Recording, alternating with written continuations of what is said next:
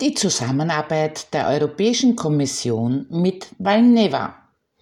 Am dreiundzwanzigsten Juni zweitausendzweiundzwanzig hat der Ausschuss für Humanarzneimittel die Erteilung einer vollständigen Zulassung für Valneva befürwortet.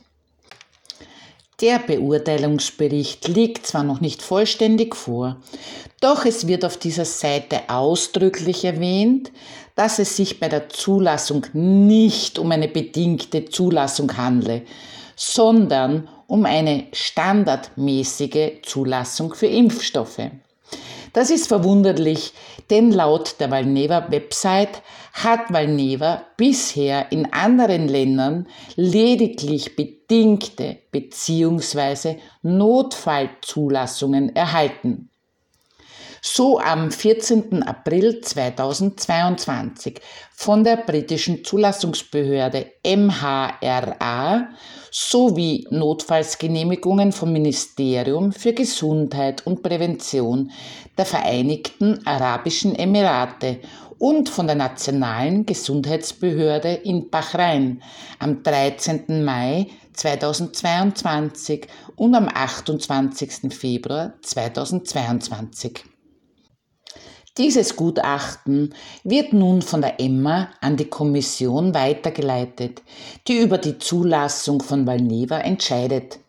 Auch wenn theoretisch die Möglichkeit besteht, ist jedoch nicht anzunehmen, dass die E U-Kommission die Zulassung nicht gemäß der Stellungnahme des C H M P erteilen wird. Die bisher verfügbaren Unterlagen über Valneva sind noch sehr bruchstückhaft. Die Zusammenfassung der Produktmerkmale liegt zurzeit nur in Englisch vor. Aus ihr ergibt sich Folgendes: Die inaktivierten Spike-Proteine sind solche der Wuhan-Linie H Covid neunzehn. Sie werden produziert auf Verozellen der grünen Meerkatze. Die Vero-Zelllinie ist eine kontinuierliche Zelllinie, die durch viele Teilungszyklen repliziert werden kann. Sie enthält eine abnormale Anzahl von Chromosomen und wird auch für die Herstellung von Polio- und Influenza-Impfstoffen verwendet.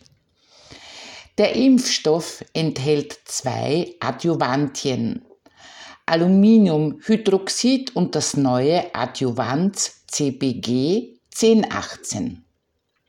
Letzteres ist in dem Hepatitis B-Impfstoff enthalten.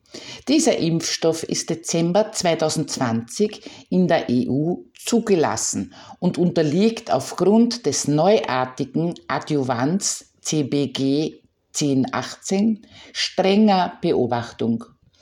Hier ist es sicherlich sinnvoll, sich über die Heplisav B zwanzig vorliegenden Informationen in Bezug auf das neue Adjuvans C B G zehn achtzehn genau anzusehen. Interessant ist, dass es im Vorfeld der Zulassungsentscheidung der E M A zu Diskussionen um den zwischen der E U und Valneva S A abgeschlossenen Vorabkaufvertrag gegeben hat. Die E U hat Mitte Mai zweitausendzweiundzwanzig angekündigt, den Vorabkaufvertrag mit Valneva kündigen zu wollen, weil Valneva nicht bis zum dreißigsten April zweitausendzweiundzwanzig die Zulassung in der E U erhalten hatte.